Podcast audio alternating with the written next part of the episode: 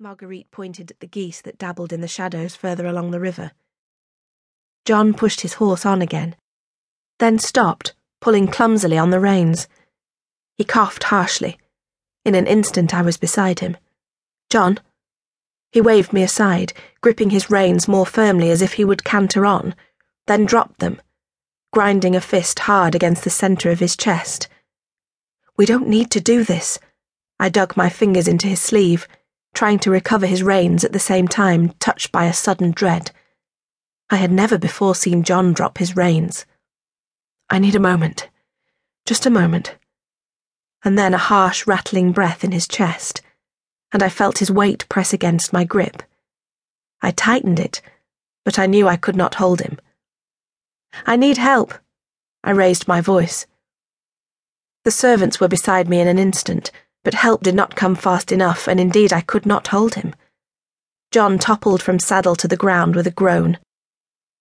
I followed, abandoning both horses, sinking to the chill grass to take his head and shoulders across my lap. His face was ashen, lips pulled back in a rictus. Wine. His throat could barely form the word, but I found a wine container thrust into my hand by our falconer, and I held it to his lips. He could not drink. It splashed from his mouth onto his tunic, onto the grass. John, listen to me. I strove for calm. We will get you home where you can rest. He could not speak. His breathing becoming more laboured, and then with a cry of sheer agony, I felt the muscles in his body stiffen against the pain. What can we do? I looked up in momentary panic at the huntsman who had come to kneel by my side. He cannot ride. You must return to the castle and fetch a wagon. His hand closed over my shoulder. Not now, my lady. But we must. He cannot lie here. Not now. And at last, hearing the words he would not speak, I looked down at John's face, where I saw the inexorable shadows gathered there, the grey pall of death. I knew it as I smoothed my hand over his forehead, down his cheek. I knew that death stalked him here in his own meadows, as well as I knew that I would still be alive on the morrow. Joanna, he whispered on a long exhalation. I'm here. I'm here with you. And that was the end. No more, no less. His eyes empty and sightless, every muscle in his face still after that final breath. How could a man leave this life so fast, with so little tremor in the movement of the world around us? I could not accept what my mind told me. How could it be that this man, who had laughed with his children, who had ridden across his own land with such energy not moments ago, was no more than the lifeless clay to which we would all one day return? Yet here was the truth. The heart beneath my hand no longer beat. John was dead. My dear John, with all his care and compassion, was dead.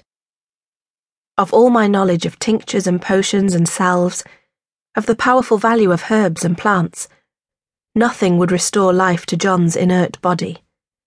His bright spirit was gone. I looked up at the faces around, all looking down at us with various qualities of curiosity or horror. Our servants who saw the truth. My children who still could not grasp the magnitude of what had happened.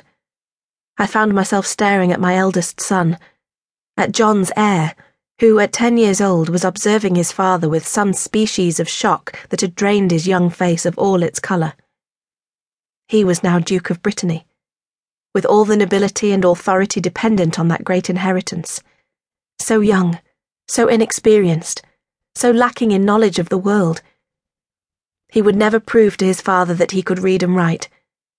He would never win the promised goshawk I saw the instinctive swallow in his thin neck. Perhaps it was being driven home for him at last as I stood and began to issue detailed instructions, dispatching two servants to fetch a carriage, for I was determined John would not travel on that final journey home across the saddle of his horse.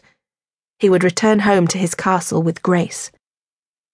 So, under my guidance, John was lifted onto the bed of a wagon made seemly with a woolen coverlet, while I brushed the rime from his sleeves combed my fingers through his hair, and replaced his hat so that the jewels glimmered bravely. I closed his eyes with